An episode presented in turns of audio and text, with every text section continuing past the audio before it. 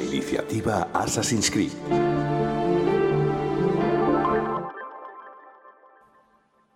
Hombre, ¿pero qué hacéis por aquí, Sandro y Carlas? Pues venimos a hablar un poquito de Assassin's Creed. Assassin's Creed, ostras, pero ¿por dónde se empieza cuando está de hablar de esto, no? Porque ¿cuántos hay, Carlas, Sandro, de esto? Un poquito, ¿no? Tres, dos, uno. 47 videojuegos de una de las mejores sagas hechas nunca en la historia del videojuego. Sobre todo que no ha parado de crecer desde que se anunció en un E3 de 2005. 2005, pero salió en 2007, puede ser, te lo digo de memoria, ¿eh? No- Salió en 2007 el primer Assassin's Creed y a partir de ahí la saga no ha dejado de crecer hasta esas 47 videojuegos distintos. Evidentemente no todos son parte de la saga porque alguno era un juego de cartas, alguno era juego de móvil, Spin-off, ¿no? Pero no ha dejado de crecer y ha sido básicamente una mina de oro para su desarrolladora que es Ubisoft. Oye, antes de empezar con todo esto, que hoy nos hace de host Sandro y es un crack en estos menesteres, Carlas, ¿qué es este espacio? ¿Por qué estamos aquí tan serios, tan solemnes? ¿De qué va todo esto? Nada, de solemnes nada, ¿eh? Esto es la, la iniciativa Assassin's Creed. Eh, bienvenidos a otra nueva iniciativa. Eh, eh, hemos hecho ya iniciativa Zelda, hemos hecho iniciativa Pokémon y tocaba una saga que no fuera de Nintendo, alejarnos un poco de- del mundo nintendero y creo que Assassin's Creed es una de las sagas que, más ganas teníamos todos de, tocar, ¿no? Y pues esto es la iniciativa Assassin's Creed. Vamos a hacer podcasts. eh, todos es- van a ser de la, de la iniciativa Podgaming y vamos a ir dedicando un podcast por cada juego de Assassin's Creed. Y nosotros, como ya, viene siendo habitual, hacemos este episodio cero, ¿no? Esta introducción a, a la iniciativa. Nosotros, como siempre, a lo que estamos acostumbrados es a abrir la lata en las iniciativas con nombre y apellidos. En este caso es la iniciativa Assassin's Creed y como toda saga tiene un inicio, como bien ha dicho Sandro, eh, allí en 2007. Explicaros un poco qué es ese juego y qué representó, porque para nosotros fue un boom. Yo recuerdo cuando lo compré y lo jugué en 360, si no recuerdo mal, y vaya maravilla. Pues mira, Assassin's Creed es un videojuego centrado en acción, aventura y sigilo en tercera persona y de mundo abierto. Un juego que venía un poco, sobre todo Ubisoft venía de ese Prince of Persia, las arenas del tiempo, y cogió muchos elementos de allí, pero se lo llevó al terreno Sambolot, se lo llevó a un terreno de mundo abierto y ese sigilo le dio esa acción y aventura que realmente hicieron de un juego que cuando salió en S3 recibió muchas críticas positivas, bueno, además ganó premios al mejor tráiler revelación, solo por lo que podía ser. Cuando el juego fue lanzado, que fue lanzado en noviembre de 2007 para PlayStation 3 y Xbox 360, y prácticamente unos meses más tarde, ya en 2008, en PC, fue un auténtico boom, eh, fue un aluvión de críticas positivas en las diferentes reviews, en la prensa especializada, fue un más play, y la verdad es que fue un juego que, que rompió en cosas que muchas veces podían tener parecido de otros juegos, pero nunca lo habían hecho de esa manera. En este caso, eh, se centraba en un personaje, personaje en el mundo actual, llamado Desmond Miles, que se conectaba a una máquina denominada Animus y permitía utilizar las memorias genéticas de los antepasados para viajar a vidas que había tenido en otros momentos. Como un perfil de ADN, una conexión con tus ancestros para poder vivir aquello que ellos vivieron, pero además tomando decisiones, que es lo más curioso. Correcto. ¿Y por qué? Porque en ese presente lo que querían saber o estaban buscando era un fragmento de un objeto llamado fragmento del Edén. ¿Vale? Es como un poco el tema que siempre he hablado de los templarios que están buscando algo para cambiar el futuro, para poder dominar el mundo. Pues había una conexión entre este y su antepasado, que su antepasado había vivido las guerras templarias y había vivido una situación donde podías tener una idea de dónde podría encontrar ese fragmento. En este caso te lleva a la vida de esa persona, que es un asesino llamado Altair Mallat, que ese asesino, recordemos que el nombre no es como si fuese un asesino actual, forma parte de un credo en el que tú te vas a centrar en intentar conseguir cosas, pero tienes esa posibilidad de a la gente que entre comillas son malos, son templarios o van en contra de la estabilidad global de la humanidad, los vas a tener que matar. En este detalle eh, pasa durante la Tercera Cruzada en una Tierra Santa. Es la batalla entre los templarios y esta orden de asesinos y todos buscando ese fragmento del Edén. A partir de ahí, como hemos comentado, tuvo críticas muy positivas y eso lo único que hizo es que fue un éxito en ventas y se prepararan para llenar de secuelas ese juego. Sobre todo... Dicen Sandro y, Carlas que, el, que, el, juego, tú lo has dicho y lo habéis nombrado, que viene o bebe mucho de ese mm, Prince of Persia que de hecho dice la rumorología o dice la leyenda que iba a ser un Prince of Persia, que se añadieron muchas cosas, que empezaron a darle vueltas al proyecto y, al final lo cambiaron tanto que se convirtió en otra cosa, ¿no? Y lo enfocaron en, por un otro camino, un sandbox y, le cambiaron el nombre. Bueno, añadieron entre otras cosas el tema de, de la exploración, que era escalar atalayas, que luego se ha hecho muy famoso en todos los sandbox y sobre todo en los de Ubisoft, que es subir a una torre para abrir un, trozo de mapa.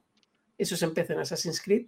Exacto. El salto de fe, que era la forma de saltar y bajar de la torre, que era curioso porque era como una mini cinemática de cómo te tirabas de una torre sobre un carro de paja. Muy chulas, eran muy chulas y muy reales, porque no te matabas muy nunca. Reales. Y a partir de ahí. Bajabas desde un rascacielos enorme y en, un, trocito de paja y estabas vivo. Pim pam. Y, y, podías matar desde, desde, desde esa zona de una manera sigilosa.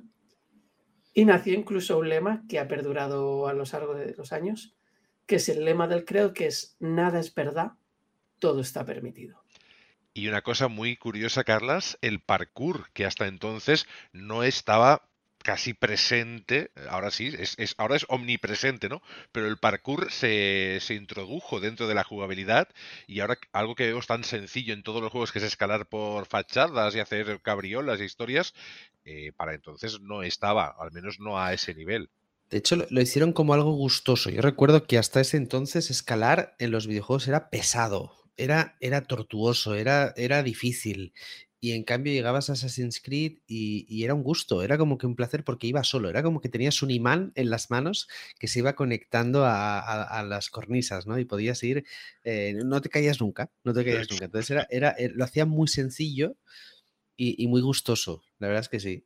De este primer Assassin's Creed, Sandro, se decía que para, con el tiempo, es verdad, cuando lo miras con perspectiva, que a lo mejor luego se quedó corto en cuanto a mecánicas. Es decir, que las mecánicas que introdujo fueron buenísimas, pero que como conjunto sandbox, pues no acababa de ser redondo. Pero esto se solucionó con un Assassin's Creed 2, ¿no? Que llegó un poquito después.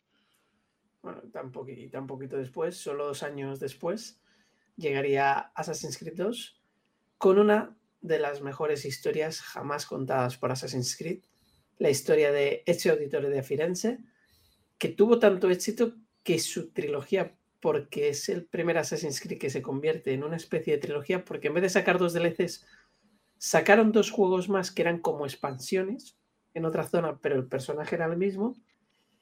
Y luego sacaron dos remasterizaciones, una en Play 3 y una recientemente el año pasado para Switch, con esos tres juegos juntos.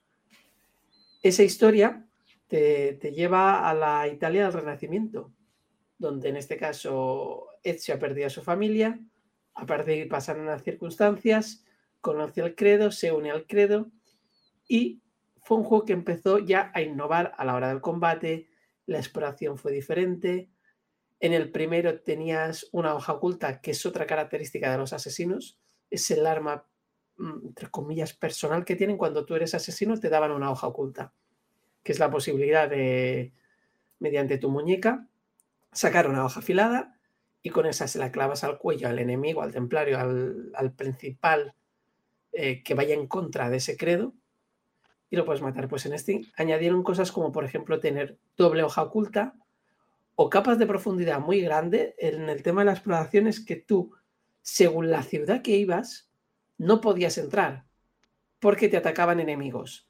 En cambio, si conseguías hacer algo para los, eh, los políticos de esa ciudad, dijésemos para decirlo en ese sentido, te daban una capa de, esa ciudad. Una capa, por ejemplo, de Venecia. Pues tú podías ir por Venecia y no te atacaban, porque tenías el beneplácito de los dirigentes de Venecia.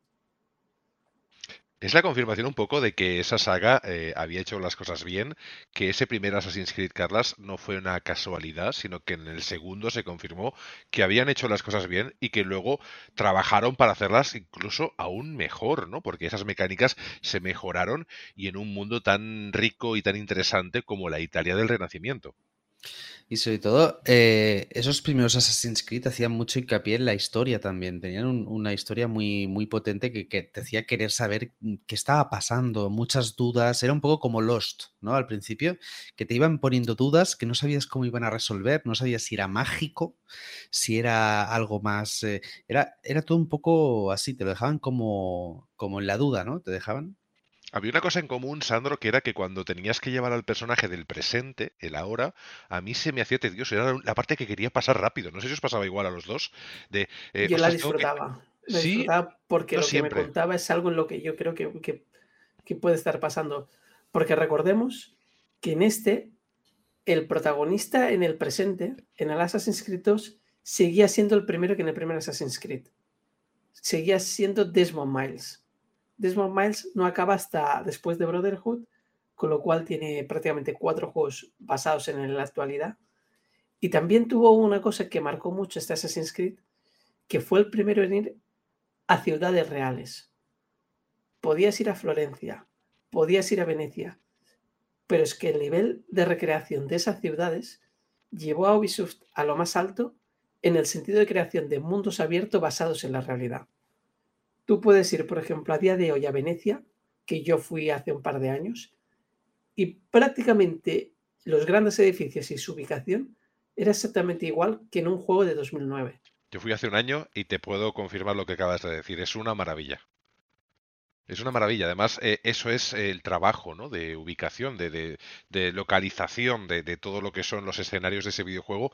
Y además era un videojuego que no solo eh, era bueno porque podías jugar a, nivel, a nivel de tierra, ¿no? A nivel de suelo, sino que podías también mm, en las propias fachadas o incluso en eh, la parte de los edificios, pues bueno, entre balcones o terrazas, o, o sea, que realmente era un juego que nos abría esos diferentes niveles que para entonces no era tan fácil encontrar, ¿no? En esas épocas, tanto antes de 2010, juegos que multinivel no era tan fácil encontrarlos, no era algo, algo ahora lo vemos normal, un juego que puedes estar por el cielo, que puedes estar por el suelo, que puedes estar entre medio. Ah, en esa época era una innovación muy interesante. y aparte hay que añadir que se convirtió en un juego por defecto cultural. ¿Por qué? Porque en el primer Assassin's Creed se introdujo a, un personaje no, no muy conocido en la actualidad, que es Ricardo Corazón de León, ¿vale? Era rey Ricardo I de Inglaterra. Es conocido por la época de Robin Hood y empezaba a meter un poco de, cultura de, teoría y en este Assassin's Creed ya empezaron algo que se convertiría en algo habitual de, de las sagas, que son meter personajes históricos de esa saga que lo conocerías mientras eras un asesino, que en muchos casos te ayudaría o no, pero desarrollaría un arco argumental algo más complejo y que dentro de, las limitaciones de ser un videojuego trasladaría momentos de información reales.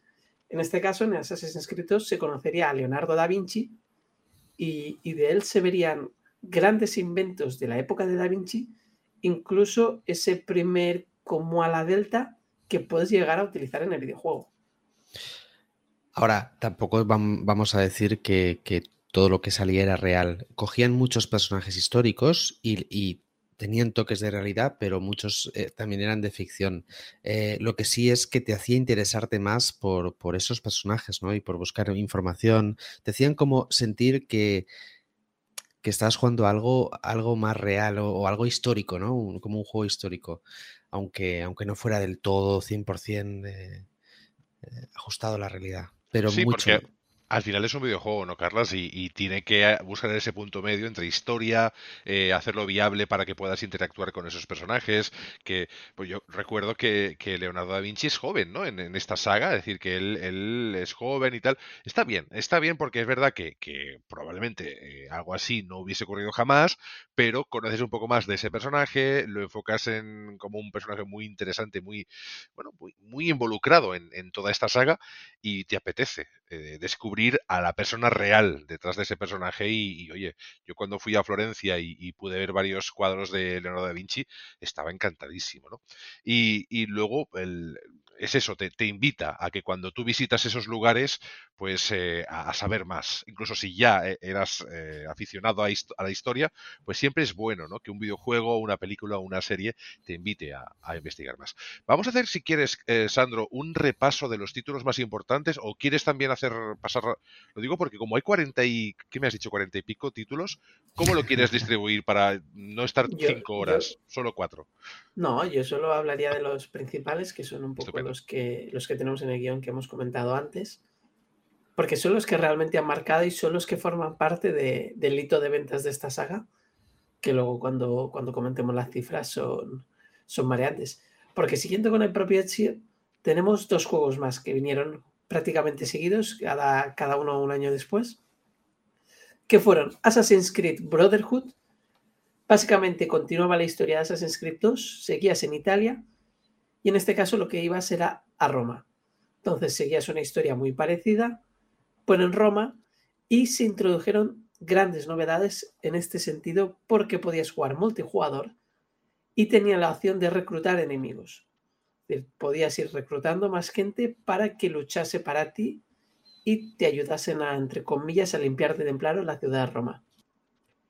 Todo esto siguiendo la historia de la actualidad con Desmond Miles, que se terminó cerrando con Assassin's Creed Revelation, en un juego donde tú tenías momentos con Ezio, volvía a aparecer Altair y te llevabas, eh, en este caso el juego Constantinopla, en el Imperio Otomano, y aquí sí ya introdujeron novedades a la hora de jugar con una especie de gancho y diferentes tipos de armas que dejaban de ser ya para siempre solo la hoja oculta. A partir de ahí se cerró ese mundo actual con Desmond y empezó o cambió un poco el rumbo de la saga.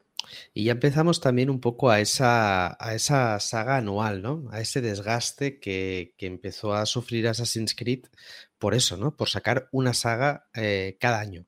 Desde el 2010, de hecho, 2009, 2010, 2011, 2012, 2013, 2014, teníamos juego anual y, la gente se iba desgastando poquito a poco porque no aportaban suficientes novedades. Una, una, cosa que yo recuerdo mucho de estos dos fue el hecho de que podías mandar estos asesinos como a misiones, ¿no? Como si fuera el, el O-Game o uno de esos juegos de, que los mandabas cinco horas, ponte a, batallar contra alguien, ¿no? Y, los podías ir mandando y te van como trayendo los, eh, los resultados al cabo de, de unas horas o de los minutos. El problema fue un poco en base a lo que tú dices, que esto será como si fuesen prácticamente un DLC, eran una continuación del anterior, y a partir de lo que empezaba a sacar un juego completo en menos de un año. Y evidentemente esas novedades no llegaron a ser tan pausibles como para decir, hey, daros dos años para innovar en algo o para buscar algo más potente. Y aún así, hay mucha gente que lo sigue comprando todos, y yo incluido, pero sí que es cierto que el nivel de innovación bajó bastante a partir de, a partir de ese año. De hecho, el, siguiente, el Assassin's Creed 3, yo recuerdo que empecé, no lo podía jugar muy bien, tenía muchísimos bugs, fue un, poco un desastre la salida en, PC, ¿no? Eh, salir en el 2012 y, te dejo, Sandro, que, sigas dándole. No, teníamos ese Assassin's Creed 3 que, que ibas a comentar tú. El juego cambia por completo porque eso sí que lo teníamos que eran saltos en el tiempo bastante grandes de, un juego a otro. Y en este caso se fue durante la Revolución Americana. Llevabas a, a Connor Kingway, que era un nativo americano y asesino. Y en este caso se introdujeron mecánicas diferentes de combate, de exploración, sobre todo porque se añadió la posibilidad de viajar por mar y luchar en batallas navales. Que eso fue un principio algo que tantearon que a la gente gustó y que realmente se potenció muchísimo en el siguiente Assassin's Creed, que aparecería un año después, conocido como Black Flag. Ese sí fue un primer Assassin's Creed que después de un tiempo volvió a cambiar porque se basaba en el padre de Connor, en Edward Kenway, en una vida como pirata en la era de los piratas.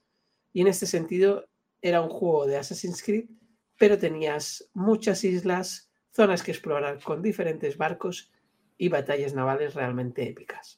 Tengo algo que añadir porque he de decir que es mi Assassin's Creed favorito, por muy mucho.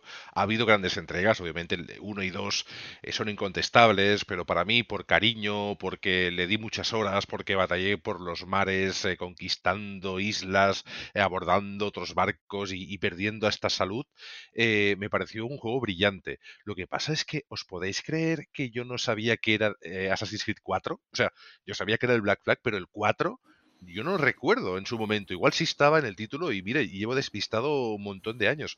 Pero eh, me pareció increíble porque refinaron el tema del viaje en barco, porque le añadieron modificaciones, porque le dieron mucho sentido a la exploración del mar, porque podías vivir una vida pirata y porque encajaba perfecto, ¿no? El perfil de pirata con el perfil Assassins y creo que lo abordaron. Además fue un juego transgeneracional que pudimos jugar, creo, en 360 o Play 3 a final de esa generación, pero en Play 4 y en, One al principio de la siguiente. Es decir, que tuvimos como una actualización a nivel de, texturas y lo podemos jugar en ambas generaciones y la verdad que con mucha calidad. Yo recuerdo incluso que conseguí un traje, que me hice toda una serie de logros, conseguí un traje que evadía los disparos a distancia. O sea, le di tantas horas a ese juego y, es que, y me parece brillante. Yo creo que no sea, dentro de esta saga, antes de los últimos, digamos, no ha habido ninguno que lo superase en cuanto a ilusión. en cuanto a salto, quizá, o, a cambio, porque estábamos cansados, veníamos como de un desgaste de eso, de, de, de Assassin's Creed anual. El 3 eh, fue como que, al menos para mí, fue como medio un, un bajón con, el, con el 3. Sí, yo creo que en el 3 tampoco terminamos de empatizar con Connor. Venía de un eh. Ezio con, con mucho carisma y la historia de Connor, que era prácticamente un indio nativo. Eh, pero también Ezio, el hecho de que tuvieras 8.000 coleccionables, que tuvieras que recoger plumas en lo alto de los montes más que no había nada. Claro, yo hacía todos los, ya, ya me conocéis los que escucháis Sector Gaming, yo hacía todos los todos los logros, intentaba completar todos los, los, coleccionables, conseguirlos todos. Claro, para mí era un desgaste muy grande los, hacer un Assassin's Creed anual, era como otra vez esto. Con el 3 me pasó, ya fue como esto. Entonces, Black Flag fue como un soplo de aire fresco porque era algo distinto, tenía esas bateas navales, esos, esos ah, me gustó mucho y aún así tuve que ir isla isla por isla recorriéndome todo para conseguir los coleccionables y, eso conseguir todos los trajes. Barba Negra. Todo, todo, todo, todo. Esos puzzles que tienes que, mover para que encajaran bien. Yo creo que fue un juego bastante redondo y que marcó el resurgir de una saga que se había desgastado y que nos devolvió un poco la ilusión. En el 3, yo, para mí el 3, y mira que tengo aquí, porque no lo podéis ver, ¿eh? pero tengo aquí la guía. Eh, eh, ostras, no acabó de cuajar. Yo no, no recuerdo casi, se lo jugué y, no le acabé de encontrar. No recuerdo la nieve, la nieve bugueada que no acaba de salir bien. al principio de, sí, sí, sí, eh, Hay que decir que ese Black Flag también, por ejemplo, pudimos ver algo gracias a los piratas que bastante cambiaba un poquito también a la hora de jugar, que eran las armas. Aparecían armas de fuego. Aparecían esas pistolas que tenías que cargar con que tardaba muchísimo. Solo puedes tener un disparo y cargaba, tenías que cargar la pólvora y todo, pero ya tenía algo distinto. E, era muy chulo, la verdad. Sí, lo que pasa que, claro, era un juego que se, apoyaba mucho en ese, en ese viaje por mar, ¿no? en, esos en esos barcos, esas batallas navales. Entonces, era algo difícilmente repetible. No íbamos a tener otro Black Flag eh, en el, con el Assassin's Creed con la siguiente entrega, porque no podías hacer otra vez lo mismo. Y como no puedes hacer lo mismo, nos volvimos al estilo clásico, volviendo a recrear uno de los mejores mundos abiertos jamás hechos, pero que llegó lastrado por un tema de bugs y sobre todo caídas de frames asombrosas en Assassin's Creed Unity, que sigo pensando que es de los más preciosos que se ha hecho nunca, ambientado en la Revolución Francesa en París, con un protagonista llamado Arno Dorian, en el que había eh, la posibilidad de jugar incluso misiones cooperativas online y ya podías empezar a personalizar a los personajes. Es al personaje le podías poner diferentes armaduras, añadieron tema de habilidades, se añadieron bastantes cosas en una París preciosa, porque era espectacular, con un personaje histórico para darle un poco de sentido a esa época como era Napoleón Bonaparte, pero que salió muy lastrado, sobre todo por eso, porque tú estabas jugando al juego y tanto en consola en PC había momentos que a lo mejor, si de por sí tenía que ir a 30 frames, había momentos que el juego te bajaba a 3-4 frames, se te quedaba medio congelado, luego no te avanzaban, no tal. Las cosas flotando, Sandro. Yo recuerdo encontrarme toda la ciudad flotando con muchos problemas para poder jugarlo. Y que, que... estabas jugando a Matrix, Xavi. Exacto. Matrix.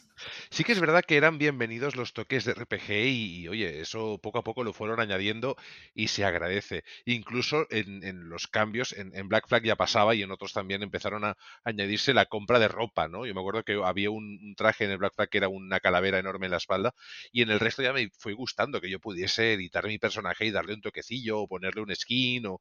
porque siempre es chulo. En fin, eh, para mí es una saga que es maravillosa y que ha tenido cosas muy buenas. Pero Unity, el otro día lo comentaba en un canal interno que tenemos con mucha gente de muchos podcasts de videojuegos y decía, es que para mí Unity fue una vergüenza. Y dice, hombre, una vergüenza. Digo, hombre, una vergüenza. Después de estar actualizado y después de tiempo de, de, de darle un poquito lo, o sea, esos archivos que necesitaba para, para claro, funcionar claro, un poco porque bien. Es que ahora okay. está considerado un juego de culto. Ahora sí, pero cuando lanzaron el juego fue una vergüenza. Es decir, no digo que Assassin's Creed como saga sea una vergüenza, no creo que ninguno lo sea de, entrega concreta, pero ese Unity para mí y por la circunstancia que viví de comprarme la edición, que además tengo ahí la figura con la bandera de, de, de Francia, con la espada, con el personaje levantando el brazo, pero es que el juego no funcionaba. O sea, no podías jugarlo, intenté actualizarlo y eh, fue, fue terrible. O sea, de esos Assassins que al final lo dejé de jugar porque era injugable y porque esa actualización que lo dejara bien no llegaba, se actualizaba y fallaba otra cosa y al final ya eh, vino algún otro juego, me tenía que dedicar a otras cosas y al final lo abandoné en su momento. Luego lo volví a jugar y vi que más o menos había quedado ok. Pero es verdad que cuando te pasan estas cosas son anécdotas, eh, son eh, detalles no tan buenos que te marcan algunos títulos. Black Flag maravilloso, Unity para mí pues fue tedioso por todos los problemas que acarreó. Sí, básicamente porque salió roto. Exactamente. Y, y, un año después apareció Assassin's Creed Syndicate, un sí. juego basado en la Londres de la Revolución Industrial y que también aportó bastantes novedades. La primera fue que fue un juego jugable. No apareció como Unity. A nivel de historia, conocimos a Karl Marx, de todo el tema del comunismo, y fue una historia donde las principales innovaciones que ya podías llevar a dos personajes. Podías llevar a dos hermanos conocidos como Jacob y Ivy Fry.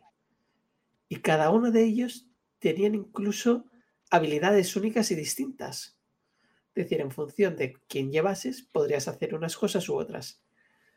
Aparte de esto, en una Londres que era también a nivel visual como la París de, de Unity, fue espectacular habías añadido esos dos personajes con habilidades distintas, entonces podías elegir cómo querías jugar. Y se añadieron diferentes vehículos, por ejemplo, para poder viajar. Aparte del caballo que ya tenías, se añadió, por ejemplo, el tema del carruaje. Podías coger un carruaje para ir con más de un caballo y poder ir más rápido a las diferentes zonas es uno de esos juegos que, bueno, eh, sobre todo Ubisoft en general, con Assassin sí se ha atrevido a añadir cosas y a probar cosas, eh, a intentar online, a intentar jugabilidades, añadir temas de RPG, eh, abrir mundos, a, conducir tu propio barco y, y, y irlo modificando. Eh, es decir, fueron añadiendo muchas cositas, fueron arriesgando en según qué momentos eh, hacia un camino o hacia un lado o hacia el otro. Y en el caso de Syndicate, yo tengo que decir, y lo siento, que me quedé tan decepcionado por Unity que no le hice caso al principio. Luego lo jugué y dije, ostras, ¿por qué no lo he jugado? Pero es verdad que con el tema de Unity dije, mira, Syndicate pasará más adelante cuando esté más barato, porque mm, a mí me, penalizó mucho el comprar de antemano o reservar un juego y que no pudiese jugarlo porque no había forma. Una pena, pero luego bien, oye, al final los puedes conseguir todos a un precio súper chulo y fantástico Syndicate. Para, a ver, para gustos colores, pero una buena entrega más. Fue, fue un juego menos valorado de lo, que, de lo que realmente fue, por un poco lo que venía.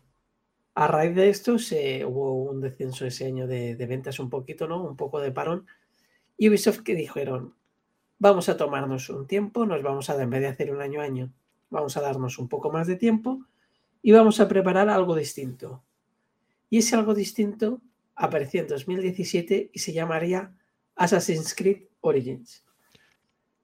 y fue distinto en muchísimos aspectos, porque, como el nombre indica, era los orígenes de la saga. Y esos orígenes nos llevaron al año entre 48 y 38 antes de Cristo. Es decir, estamos yendo 1800 años atrás para seguir la historia de Bayek en Egipto.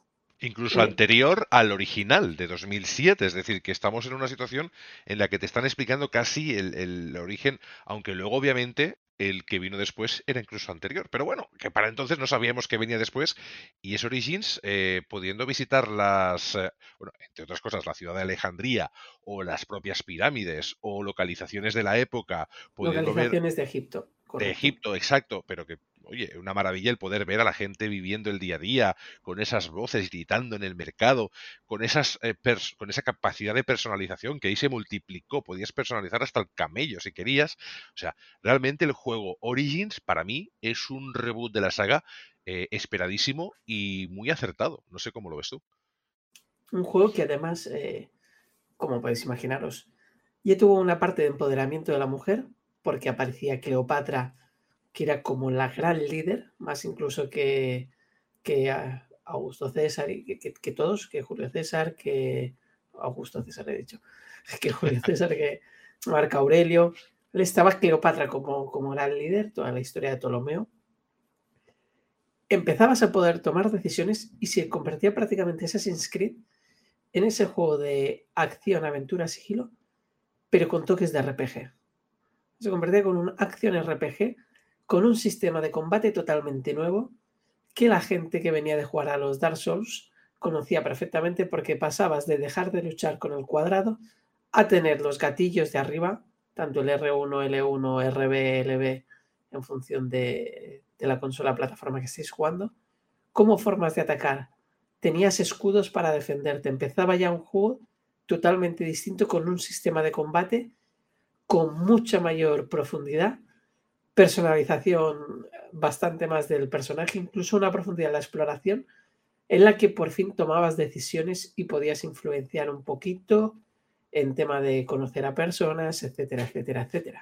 Aquí me gustó mucho la parte de los pilaques, ¿no? Esos mercenarios que te iban buscando según lo que hacías, con diferentes niveles. Y luego además también eso, ese toque RPG, porque los enemigos tenían niveles y como te encontrabas alguno que era muy, muy superior, ya salía directamente algo que me gusta mucho, que es esa calavera de mm, inténtalo, pero ya sabes lo que te va a pasar. Y realmente en Origins me gustó mucho la idea, me gustó mucho la ejecución, creo que entendieron y escucharon a la comunidad.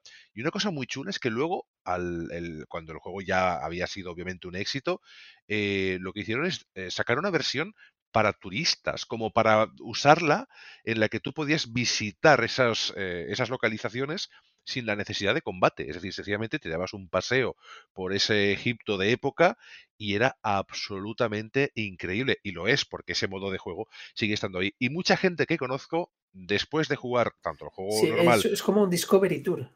Exacto, se ha ido, ha ido allí, ha visitado y ha dicho es, una maravilla porque aquello ya nos abrió, eh, nos picaba ya el gusanillo de tener que ir allí y, la verdad que, maravillosa experiencia.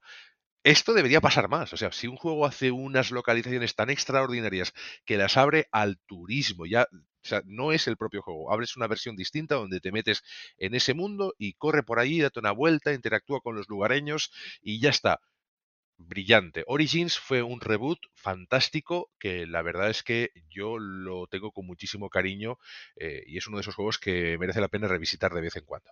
Bueno, como el resto obviamente, pero este concreto me gustó mucho todo el enfoque y que, bueno, que esa cultura egipcia pues a mí me llama mucho y, muy guay. Que luego vino algo que también me llamaba mucho la atención, Sandro. Sí, y fue la época de las guerras médicas de la antigua Grecia, las guerras del Peloponeso, ¿no? Eh, espartanos, a, Esparta, Atenas. Sí, sí. Y fue, algo. Fue algo totalmente. Fue, fue como algo extraño porque era el primer Assassin's Creed que llegaba, que incluso era antes que el Origins, donde realmente no asistían asesinos. Es decir, es un primer Assassin's Creed que ni siquiera, teniendo ese concepto, no tratas como tal de Assassin's Creed tiene una trama oculta, tiene tal, pero no, no existe la hermandad de asesinos. Pero a nivel jugable, y, yo le dije, para mí era lo mejor que había salido desde el 2, incluso más que el Origins, porque lleva, esa fórmula nueva de Origins a un nivel de pulido mayor, donde ya realmente tenías un juego incluso de RPG. Podías elegir entre dos hermanos, entre Alexis o, o Cassandra, incluso tomar decisiones, tener relaciones con los personajes, podías tener relaciones incluso entre personajes del mismo sexo en función de tus respuestas, podías esas decisiones, eh, tenías unas ciertas elecciones que te modificaban la trama, se tenían muchos aspectos de RPG, incluso formas de combate que tú tenías que ir a conquistar diferentes sitios y te podías llevar a personajes si era como era, estamos en la playa batallando eh, contra los espartanos para quedarnos esta zona. Sí, había la conquista, conquista de como de provincias en las que tú ibas pues eh, conquistando para un lado o para el otro, porque tú podías elegir, ¿no? Ser de, Esparto de Atenas. Eh, hubo polémica en este título, Sandro, lo recuerdo, con el tema de que iba a ser una protagonista femenina, o eso se dijo. No, no sé si recuerdas que hubo bastante chicha en las redes sociales y que al final se tomó la decisión de hacer un personaje que pudiésemos elegir, ¿no? Hombre o mujer, y, ya está. O sea que al final eh, la elección era del usuario. Sí, y, sin más consecuencias, porque al final, a diferencia de la historia de Eivor y, Jacob Fry en Syndicate, aquí la historia era la misma, prácticamente las cinemáticas eran las mismas, las conversaciones prácticamente e, era el mismo juego con las mismas habilidades y todo, lo que podías decidir si, si eras un personaje masculino o femenino. Exacto. Y la verdad es que eh, Odyssey sí que es cierto que como analistas de videojuegos que llevamos muchos años en esto, sí que empezamos a ver que obviamente había mucho en común aunque mejorado y, evolucionado, había mucho en común con Odyssey, lo cual es hasta lógico, es decir, que ya tenía puntos en común, sí que volvían a estar esos pilaques o esos mercenarios, sí que había, pero añadió lo de las conquistas, los de los combates para esas conquistas, había escenarios de batalla que se hacían en vivo, luchando contra capitanes y contra jefes y logrando conquistar ciertas zonas, lo cual le daba una parte táctica muy chula, eso era como una novedad, ¿no? O sea, si teníamos en el de los barcos las batallas navales, eh, en el caso de Black Flag o los otros que han tenido barcos. Aquí sí que teníamos barcos también, porque los tienes, lo que pasa que ya dejaron de ser tan importantes esa parte naval, pero sí que en el Odyssey introdujeron esas batallas tácticas. Incluso tenías la posibilidad de pequeñas arenas donde podías desarrollar tu personaje y tener que ir a luchar como si fuese mini coliseos para, para poner a prueba tus habilidades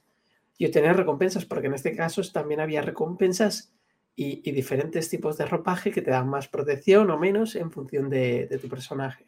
Sí, ese toque RPG que le sentaba tan bien y que la saga, pues precisamente, pues lo estaba en un punto muy interesante, un, sandbox grande, un sandbox bonito, gráficamente un nivel espectacular y eh, esos toques de RPG que cada vez eran más, estaban más presentes. Y además esos niveles de personalización también absolutos eh, en, Odyssey y en, y en Origins.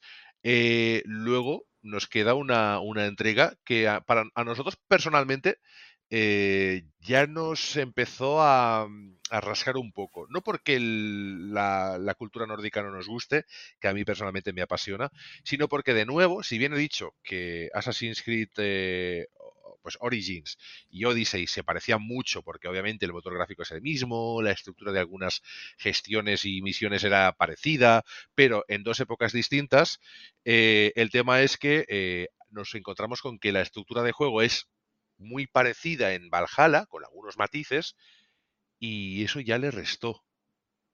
Eh, Carlas, ¿tú cómo lo ves? Con Valhalla, ¿qué pasó? Hemos hablado de Odyssey, hemos hablado de Origins. Eh, puedes comentar lo que quieras, pero esa trilogía ¿no? de, reboot, ¿cómo la, cómo la viviste? decir, porque para mí Origins, sin Origins no existe lo que viene después, me parece un título espectacular. Odyssey, por ser la antigua Grecia, a mí también me llamó mucho la atención. Y la historia era muy potente también, eh, aunque se podría considerar un poco continuista de Origins, todavía tenía fuerza, tenía impacto, tenía cosas muy chulas y aunque utilizara los mismos assets, en muchas ocasiones esas columnas romanas estaban en las dos. Los podíamos encontrar tanto en Origins como en Odyssey. Ahí reciclado bueno. Reciclado del bueno. Eh, Valhalla para mí fue una, para mí personalmente fue una gran decepción porque me gusta muchísimo la cultura nórdica y me encontré un, juego eh, ostras, eh, que sentía que estaba estirado al máximo. Estaba, era un juego hecho por sacar, o sea, por sacar un, un, un, Assassin's Creed eh, en, en, 2020, ¿no? Y entonces intentaron alargar demasiado el juego, utilizando la misma fórmula en cada región que tenías que conquistar. Eh, sí me gustó la parte que podías visitar un poco el, el mundo de los dioses, eso me pareció original, me pareció distinto. Lisérgica también, esa parte, un poquito de setas en mal estado, pero bueno, bien, interesante, porque al final. Era, un toque distinto, ¿no? Era algo novedoso. Entonces, eso no, me pareció mal, pero sí el hecho de que para llegar al final tuvieras que, repetir esa fórmula de hacer mm, todas las misiones, conquistar cada región, eh, hizo que el juego se hiciera muy tedioso llegar al final. La prueba es que mucha gente que conozco, no sé si tú, Xavi, llegaste, que no sé si, yo creo que no. Eh, mucha gente que conozco no llegó al final de, de Valhalla, aún gustándole mucho los vikingos, ¿eh? Origins y Odyssey los quemé, o sea, pero, pero, pero hasta los cimientos, o sea, una, una verdadera pasada lo que me interesaron uno y otro, y además ese disfrute, incluso había veces que jugaba, tenía que hacer una misión y me olvidaba de la misión, me ponía a perseguir por aquí, a cazar animales, porque también introdujo el tema de la caza, es decir, que podías cazar animales, podías conseguir materiales, podías mejorar eh, tu equipo, y había cosas muy chulas, había realmente mucha profundidad, tanto en Odyssey como, como en Origins inicialmente en, esta, en este reboot. Pero Valhalla ya al final dije, ostras, es que me empieza encontrar con que la jugabilidad es la misma, con que la estructura de misiones es muy parecida, que han añadido cuatro excusas que sí que es verdad que han cambiado eh, el escenario a un escenario eh, pues nórdico, pero me hubiese gustado más innovación, es decir, oye, ya ha habido dos que se han parecido, eh, pues oye, cada, al tercero hagamos otra cosa, ¿no? Demos un paso hacia alguna dirección, pero, pero, no más de lo este lo lleva un poco más a, la parte de es decir, yo creo que el combate sí que mejoró y ganó profundidad y la exploración eran francamente buenos, e, eran de juego bueno y el juego a nivel visual era impactante. El problema que tuvo para mí principalmente el juego fue su duración, en que no solo te contaron una historia, sino te contaron una historia y que para esa historia al final terminaba siendo como hermano bueno contra hermano malo y que para seguir en cualquier lado de la historia tenías que hacer 20 secundarias o no podías avanzar. Y eso obligó que un juego que con una historia, si te centras solo en la principal, podrían ser 20 horas, para poder acabar esas 20 horas de campaña principal, y, se lo dije a Carlos, tuve que jugar 60. O sea, 60 horas para tener la posibilidad de acabar la campaña. Que muchas de esas secundarias eran prácticamente la misma y en la misma región. Tienes que ir aquí, conquistar este punto, expulsar estos enemigos y hacer esto. Y en la siguiente región Exactamente igual. Eh, hubo una misión que tenías que ir a un sitio, hablar con no sé quién y volver. Y dices, ostras, ah, ir a una misión y era un tío que tiene un hacha en la cabeza y volver. Eh, que está bien, ¿vale? Decir, ok, pero, pero las misiones de ve y vuelve llega un punto en que o bien pones varias y que te lleven a una misión más grande, es decir, hacer un diseño de misiones realmente coherente y lógico, que es ya que vas avanzando, pues eh, vas haciendo pequeñas misiones. Y esto pasa en Diablo 4 y en otras entregas. Y decir, que está bien que puedas ir haciendo cosas y tú planear el camino hasta la misión principal, ok, pero no plagarme de misiones totalmente absurdas o intrascendentes. Y, que te obligan a, hacerlas para llegar al final. Es decir, no es algo secundario que, puedes saltarte, ¿no? Que es que para llegar al final de la historia tienes que pasar por eso, Xavi. No, es como hay una misión ahí de dame, manda pan al panadero. No, no, no, es que tienes que mandarle pan al panadero para poder seguir la historia principal, lo, importante, la, la, chicha, ¿no?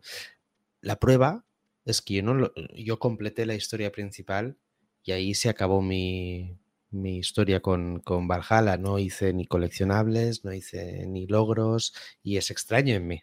No, no lo platino. Y yo cuando vi, y fui a How Long to Be TV, que el platino duraba más de 120 horas, dije, Adiós. Después de las 60 que llevo ya... Fueron 60 un poco pesaditas para mí. Pero Hay que decir que con todo esto eh, vuelve a ocurrir lo que pasa con Assassin's Creed cada cierto tiempo. Es que no les convencen las ventas, no les convence la respuesta del público, de, los analistas o de la prensa especializada y de nuevo se vuelve a pausar ese Assassin's Creed. Ya ha pasado, ya lo hemos visto varias veces, ya ha ocurrido. A, todo esto hay que hacer un matiz. Assassin's Creed Valhalla es el Assassin's Creed más vendido de la historia. Es el que mejor ha vendido y el que más tiempo ha tenido en marcha, no solo porque lleva va a cumplir cinco años, sino que siguen sacando actualizaciones y han sacado ya cuatro expansiones del mismo. Es, un menos dejado es un buen juego. Es decir, oye, ahora lo consigues, que de hecho hay ofertas y tal, y yo creo que ninguno de los Assassins que hemos nombrado es un mal juego a día de hoy. Lo que pasa que Valhalla, para poderlo completar del todo, tener que hacer misiones que son realmente absurdas, pues al final ya lo dejas, oye, ya he hecho la historia. Yo, a veces me pasa, no, es que para los platinos tienes... Mira, yo he acabado la campaña, déjame tranquilo y paso a otra cosa que ya he hecho lo que tenía que hacer. Eh, y el resultado de esto es que, es que se vuelve a parar. O sea, por, muchas ventas que haya tenido, Valhalla para de nuevo eh, la saga Assassin's Creed y por lo tanto deciden eh, resetear o cambiar el rumbo. Y esto es raro en Ubisoft, porque si algo funciona, si nos guiamos solo por las ventas, debería haber un Valhalla, no digo un Valhalla 2, pero algo, algo más allá, ¿no? Una siguiente entrega por este camino. Y no ha sido así. ¿Qué ha pasado con lo que viene en el futuro? Ha pasado que van a volver a prácticamente al primer Assassin's Creed, porque se nos ha presentado un Assassin's Creed Mirage y tanto la ambientación y todo está, parece que se va a basar en la historia de Alibaba y los 40 ladrones, de esa época un poquito Aladdin. Y yo creo que es algo que la gente tiene ganas, porque la gente, eh, sobre todo lo decíamos, por la duración de este juego, incluso Odyssey, creo que, que la gente tenía ganas de volver a un Assassin's Creed donde haya una historia que no sea muy larga, que sean 15, que sean 20 horas, pero muy bien contada, que te atrape esa narrativa y que tenga un mundo mágico. Y ese mundo mágico, pues volviendo un poco a esos orígenes, sobre todo a que hubo recientemente la película de, de Aladdin eh, en acción real. Y ese mundillo ha hecho un poquito que, la gente pueda volver y, que haya esa ilusión, sobre todo porque incluso recuerda un poco a Prince of Persia lo que se ha podido ver un poco volver a los orígenes, pero ya de verdad, ¿no? El, volver a la primera entrega y de ahí ver hacia. Porque además se, anuncia como un juego como servicio o algo así, que va a ser, va a tener diferentes ámbitos y bueno, en fin, ya veremos cuando salga. No, pero, ese, es no, otro. No, ese es ah, otro. Es que han anunciado, han anunciado tres. aclararme un poco, porque yo voy aquí. de hecho, el, el, Mirage lo que anuncian es que será un juego, lo que ha dicho Sandro, más cortito y eh, muy centrado en el sigilo, no tanto en todas estas cosas que hemos visto en los tres últimos. menos eh, RPG, por lo que yo recuerdo. exacto, eh, Mirage. Más, eh, no tan mundo abierto, enorme, 80 horas solo recogiendo plumas, ¿no? Más centrado en, eso, en historia, en sigilo. Y luego está este Assassin's Creed Codename Red, nombre en clave mm, rojo. exacto. Que este, ¿de qué va, Sandro? Que va a salir el año que viene, en principio. A ver, va, a salir dentro de un marco llamado Assassin's Creed Infinity. Van a aparecer tres juegos, cada uno ambientado en momentos diferentes. Uno va a estar eh, ambientado, en este caso, en, Japón, Japón feudal, un poco a lo que pudimos ver de Seiko Tsushima. Y, son diferentes proyectos que la idea es hacer lo que fueron haciendo. Esos cada, cada año, cada dos años, sacar uno distinto pero que todos estén conectados. Entonces, no se sabe exactamente cómo va a estar esa conexión, pero lo que han hecho es tener una hoja de ruta ya para empezar a desarrollarlos en paralelo y para que cada año puedas tener algo supliendo, pero que todo no serán grandes juegos de 40 horas, sino de 20 interconectados. En zonas diferentes, en mundos diferentes, pero a lo mejor así como teníamos en los cuatro primeros contando que, tres son de las Assassin's Creed 2, ese Desmond Mail, pues a lo mejor que haya una historia de, de presente junta, que a lo mejor pueda ir por allí. Bien, interesante. Eh, entonces, tema de hitos de la saga, ventas y si queréis, como llegamos ya casi al final de, este especial, eh, podríamos hablar un poco de ese test, ¿no? De qué nos ha gustado más, qué es la parte, aunque lo hemos ido diciendo ya, de vez en cuando hemos soltado alguna cosita, pero bueno, picadito, lo podemos cerrar así. Hitos de la saga, ¿cuántas ventas ha tenido la saga? Y, y, tú me has dicho, o acabas de comentar, Sandro, que el Valhalla es el que más ha vendido, ¿no? O dentro de lo que sería Sí, sí, el Valhalla es el más vendido. Pero, es que a nivel global, eh, hablando de, noviembre del año pasado, que hacía 15 años que se, cumplían 15 años del primer Assassin's Creed, ahora llevamos un poco más de tiempo, llevamos prácticamente en noviembre cumplirá 16 años ese primer Assassin's Creed, informaban desde Ubisoft que han superado la cifra de 200 millones de unidades vendidas. Evidentemente hay 47 y tal, pero entre los grandes juegos, 47 millones de copias en 16 años. Perdón, 200 millones en 16 años. Es una cifra astronómica que, que para cualquier saga ya le gustaría. Sí, porque cada entrega pues está en eso, en unos 8, 9, 10 millones de unidades vendidas más o menos. la que menos estará en, en, 5 millones o 6 y la que más pues eso, en, unas medias de mínimo 10 millones o más. Eh, pues eh, los bueno, Valhalla incluso, Valhalla ha superado en ingresos los mil millones. O sea, contando la expansión y el juego, ha generado más de mil millones. Los vikingos, si Assassin's Creed ya vende, le metes vikingos y con lo que venden los vikingos, yo creo que tienes un, es que el juego lo tenían muy fácil para venderlo también, porque son temas que atraen mucho. Y vamos con el test, si os parece bien, de Sandro. Tú mismo te puedes lanzar la pregunta y, y hacemos un poquito de rondita entre todos. Bueno, os la puedo lanzar a vosotros. ¿Cuál es el Assassin's Creed que más os ha gustado? Yo ya lo he dicho. Eh, para mí, uno que tengo en el corazón es el Black Flag por todo lo que significó, sin desmerecer eh, uno y dos y sin desmerecer ese Origins o ese Odyssey que me devolvieron la ilusión, que también pues es muy importante, ¿no?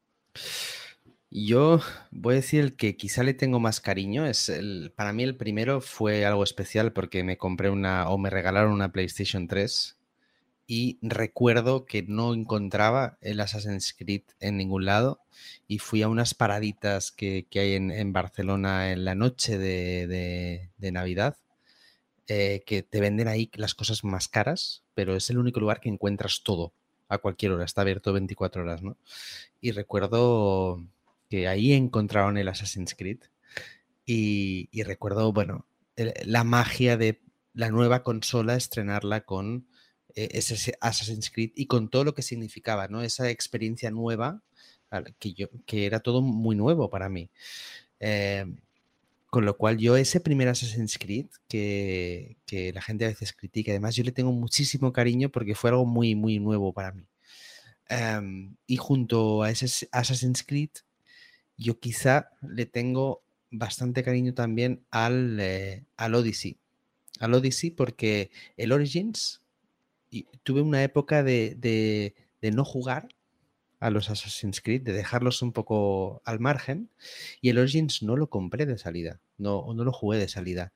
En cambio, sí jugué Odyssey, me gustó muchísimo y entonces fui para atrás, fui, eh, fui con el Origins, el Syndicate, el, Unity, empecé como eh, marcha atrás recuperando todos esos títulos que, que, me había saltado por el camino. Entonces, son juegos que quizá no los estoy seguro, no los estoy valorando de forma objetiva, porque son en mi experiencia, en base a mi experiencia. Si tuviera que ser objetivo, te diría que el Assassin's Creed 2 para mí es el, mejor de, toda la saga. Pero a nivel emocional, yo me quedaría con ese, con ese Assassin's Creed 1, que fue el que me lo hizo descubrir, me hizo descubrir muchas cosas, y con el Odyssey que me devolvió a, la saga, ¿no? me hizo volver a la saga. Sandro, ¿cuáles son los tuyos? Pues mira, en mi caso, el primero y principal sí que es, Assassin's Creed 2, porque es que me enamoré de, del Casanova, porque es, curioso el inicio que tiene el juego. Y seguí toda la historia de, bueno, ya os dije, compré todas las expansiones al momento, o sea, eché mucho de menos a Ezio. Me, me, me, cabreó cuando dejé de tener a Ezio y cuando dejé de ver a Desmond en el presente. Y el cómo lo transmitió y las novedades que aportó.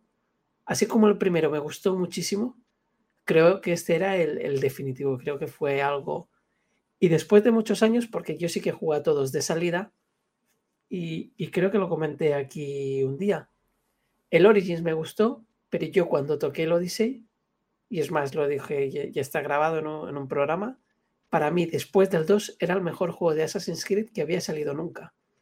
Porque la forma, las mecánicas, en la profundidad de, esa parte de RPG, incluso el colorido que te daba las islas griegas que podías ir en barco, que tal, que era algo distinto, por ejemplo, a Egipto es muy bueno, pero era como algo, una trama algo más oscura. Aquí tenías como esa libertad que al final no eras, en verdad, no eras un asesino al uso. Y me impactó muchísimo Odyssey. A mí los pilaques me gustan más, o sea, los mercenarios me gustan más de Origins que de, que de Odyssey, Pero, pero es que los dos me encantaron, creo que cada uno en lo suyo, y por eso tienen esa diferencia, es que son dos títulos distintos, y creo que, que eh, la, la gran, lo grande está en que, en que son, que al final tienen un impacto distinto en cuanto a sensaciones. Origins me parece esencial, y Odyssey me parece ya un remate espectacular a esa trilogía de la de la que obviamente en comparativa Valhalla sale un poco peor parado, pero aún con todo y con eso son grandísimos juegos los tres y, muy disfrutables.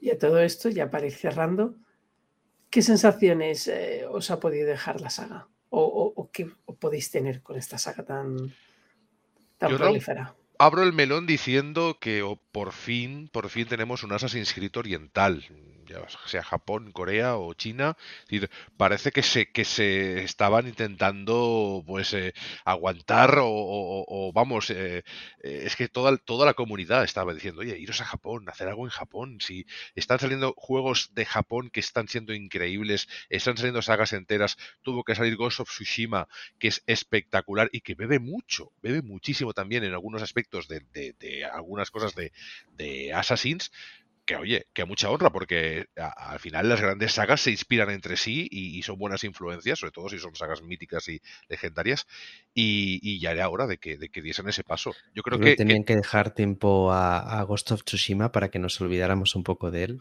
porque competir con Ghost of Tsushima es, es muy difícil. Es complicado porque es un juego espectacular, pero quiero decir que, que, no tengan tanto miedo y que sepan elegir también las localizaciones, tanto geográficas como históricas. Y se ha demostrado que acertando en esas localizaciones, en tiempo y espacio, eh, pues eh, las sagas han mejorado mucho. Y luego ya, claro, ya hablamos de que, bueno, de que, de que consigan un poco revivir toda esa saga. El futuro no sé, el futuro no sé, pero lo que le viene bien a Assassin's Creed es darle un poquito de oxígeno a las entregas y sorprendernos con, sorprendernos con cositas nuevas porque siempre han ido añadiendo cosas nuevas. Y en eso sí que tenemos que agradecerle a Ubisoft que se ha atrevido a poner cosas, no siempre con éxito, pero como mínimo lo han intentado.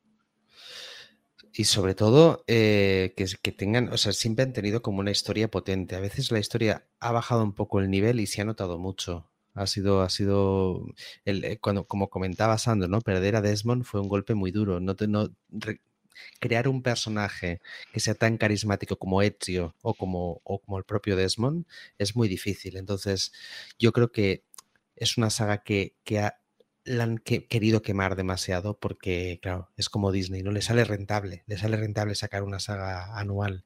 La, gente sigue comprándolo, sigue, sigue cayendo, ¿no? Entonces, ostras, si le das un poquito de, de aire a esta saga eh, creas un juego con, una historia potente, con una buena narrativa, no importa que no innoves tantos, eh, tanto en las mecánicas si, si, si tienes una película, ¿no? Si, si, haces, si creas una, una película.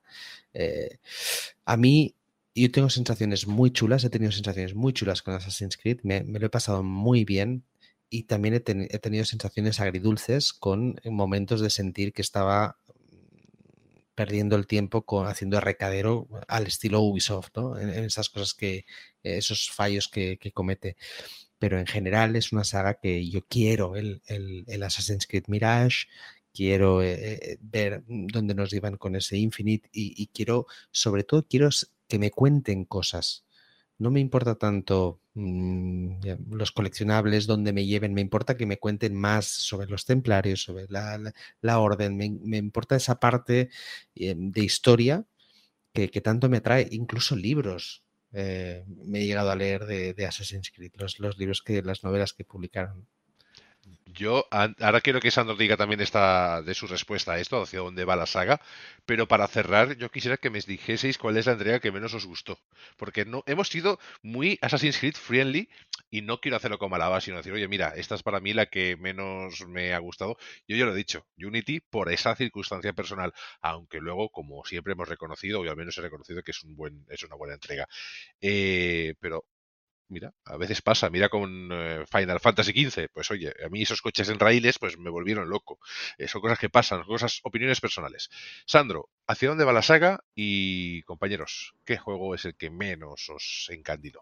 hacia dónde va, lo hemos comentado antes, y exactamente no sé cuál va a ser el futuro, pero yo sí que le tengo, le tengo ganas porque yo soy de los que dice Carles, yo soy el que va a caer. a mí me sacan Assassin's Ya has Creed caído, no va a caer, ya has que- caído. y lo voy a volver a comprar porque, porque soy muy fan. Porque hablando de sensaciones que, que decía en la pregunta de antes, yo, si, si nos habéis escuchado muchas veces, siempre he hablado. Mi género preferido es un juego de acción y aventura en tercera persona en un mundo abierto. Eh, Gran parte de la culpa de eso lo tiene Assassin's Creed. Me, me dio todo lo que yo quería como jugador. Encima metiéndole ese toque RPG, me llevó a lo que yo estaba buscando como jugador. Y eso me hizo eh, bastante fan. Aparte lo hacía con gráficos muy buenos y con un mundo abierto que sigo pensando que a pesar de muchos bots y muchas cosas, a día de hoy Ubisoft recreando mundos abiertos, y se pudo ver con ese Watch the Legion, es de lo mejor que existe en la faz de la Tierra. O sea, independientemente de que Rockstar te pueda hacer Grand Theft Auto, lo que es capaz de hacer Ubisoft en situaciones o en ubicaciones reales es, es una auténtica locura. Poco a poco va habiendo más competencia en ese ámbito, pero hay que decir que Ubisoft ha sido pues una de esas empresas que te recreaba una ciudad de época y tú estabas jugando a Assassin's Creed, te quedabas en una cornisa igual 15 minutos haciendo capturas de esa ciudad porque era algo espectacular y maravilloso, ¿no? Y, cuántas veces no lo hemos hecho, venga, otra captura y otra. Y ahora me pongo en esta cornisa para ver si me sale ya, porque era algo increíble. Y es algo increíble también saber que puedes ir a cualquier punto de esa ciudad y es jugable, es pisable, es ah, Y eso lo consiguió Ubisoft en una época que no era tan fácil de conseguir. Y veremos a ver si consiguen también hacer cada vez las, las ciudades más vivas, ¿no? Porque hasta ahora muchas veces tenías la sensación que había mucha gente andando, pero, pero estaban como... Pero están eran- andando solo. Exacto, estaban andando, ¿no? Todo el día andando. eh, ¿Qué haces tú? No, yo ando. Y, y- y- y falta un poco la vidilla, ¿no? De, de verdad. O sea, y ahora con los avances tecnológicos que, que estamos viendo con la inteligencia artificial, estaría súper chulo que, que dar un toque más vivo, ¿no? A, esas, a, esas, a esa personalidad de cada, de cada personaje no jugador.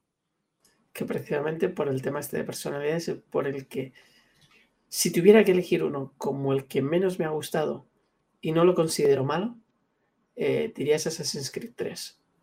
Porque no muchas cosas y fue el primero que introdujo barcos, pero esa historia más oscura, eh, esa mini traición de tu padre que es- pasa de ser comillas, Spoiler, un spoiler, a spoiler. O sea, todo, no, eso es, eso es el tráiler incluso. Toda esa parte de... A mí no, no me terminó de llenar. No, y tampoco supongo que a lo mejor venía muy empatizado con Ezio y, y no empaticé con Connor. Es que era muy difícil hacer un, un El Ezio 2.0, ¿no? Del 2 al 3 Eh, sí, sí. Yo ya lo he comentado en el, ah, muchas veces. Eh, para mí el, el Assassin's Creed más flojo fue, fue Unity. Eh, no solo por el tema bugs, sino yo lo, por ejemplo, yo lo, lo tenía de salida, lo jugué, vi que no podía jugarlo porque era injugable. Entonces dije, bueno, tengo muchos juegos por jugar, lo dejo ahí, no me enfado, lo dejo ahí y ya volveré. Y volví al cabo de unos meses o de, un año y lo jugué y aún así sentí que, que aunque no era un Assassin's Creed malo, ni mucho menos, porque creo que no hay ninguno que sea malo, malo, que puedes decir eh, es un desastre de juego, eh, sí que, em, ostras, mm, para mí tenía, estaba como hecho aquellos juegos que están hechos por hacer, ¿no? que no tenía como eh, eh, em, esa magia, ese cariño, ese, ese cariño que le ponen a, un juego cuando, y lo ves, ¿no? Entonces, me faltaba ese, ese toque. Era como un juego que habían hecho porque tenían que sacar un Assassin's Creed y, y, oye, y sácalo. Y, y en la época molaba mucho y hay momentos como la marsellesa que es muy, muy, muy chulo, pero eso, le faltaba como el cariño, el, el- e- e- La transición. ¿no? de- de- del proyecto en mesa, que, que están los programadores ahí viendo lo que tienen que hacer, eh, ese proyecto en mesa a, a que empatice, a que, a que emocione al usuario. Había un hueco ahí. Yo recuerdo que también sentí eso. Es que había un hueco ahí. Y encima está lleno de bugs eh, y, y no puedo jugar y veo a la gente volando y, y al final me desespero, pues eh, yo tuve la sensación de ser un Assassin's Creed genérico, ¿no, Carlas? Un poquito más. eh, Y sobre todo la decepción de pensar, es que es el Assassin's Creed de la historia de Francia. Ubisoft es francesa. Es decir, ¿cómo pueden haber o cómo puede haber sucedido esto precisamente con el juego de, que, es, que, debía ser la franquicia, o sea, el, reboot, la explosión máxima? Y pasó con ese juego precisamente, ¿no? la decepción. Fue eso un poco. Fueron varios puntos, pero yo, sobre todo el de los bugs, yo lo siento, pero el que no, poder jugarlo sí que me desquició. Y luego ya, pues, eh, lo dejé un par de, de, entregas y cuando volví lo cogí con ganas. Y es la, la verdad. Así que bravo por Ubisoft y lo que venga en el futuro, pues bienvenido sea, tanto si es eh, más corto, como si es más conciso, como si es más de sigilo, o como si es pues eh, un proyecto con varios enfoques en varios eh, universos o varias culturas. Bienvenido sea y por mucho Assassin's Creed de cara al futuro. Pues con esto llegaríamos al final de esta iniciativa basada en una de las mejores sagas, y no porque lo digamos nosotros, sino porque los videojuegos sus ventas y sus números de usuarios, así lo dicen. Y eh, os dejamos con el, con el primer episodio. Nosotros somos ese episodio inicial, ese episodio 1, pero con el, el, primer episodio numerado de verdad y que es Assassin's Creed. El primer Assassin's Creed que salió en 2007 de la mano de nuestros compañeros de Last Players. Eh, y lo podéis escuchar dentro de un par de horitas, estará por aquí también para escuchar en, en iBox. Y ya sabéis, eh, hay una frase que decimos muchas veces que es. Que es: si sois de juegos. Sois de sector gaming. Hasta Porque nada es verdad. Todo está permitido. Todo está permitido. Hala, a, a dormir. Adeu.